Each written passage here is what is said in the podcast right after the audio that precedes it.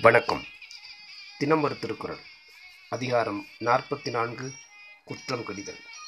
குரல் எண் நானூற்றி முப்பத்தி இரண்டு இவரலும் மாண்புயர்ந்த மானமோ மானா உவகையும் ஏதம் இறைக்கு. பொருள்.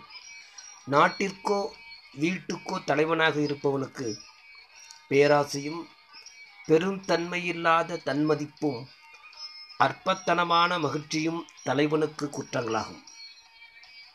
பொருள். அரசன் தாராள மனப்பான்மை உடையவனாகவும் தாழ்மையான எண்ணமில்லாதவனாகவும் உண்மையான சிறப்புகளில் மகிழ்ச்சி உடையவனாகவும் இருக்க வேண்டும். இந்த இரண்டு குரட்பாக்களிலும் ஆறு வித குற்றங்கள் கூறப்பட்டிருக்கின்றன. இந்த ஆறு குற்றங்களும் அரசனுக்கு உட்பட்டவையாகும். இந்த ஆறு குற்றங்களையும் அரசன் முதலாவதாக கலைந்து கொள்ளுதல் வேண்டும். அப்பொழுது எதிரிகளால் மதிக்கப்படுவான். நன்றி.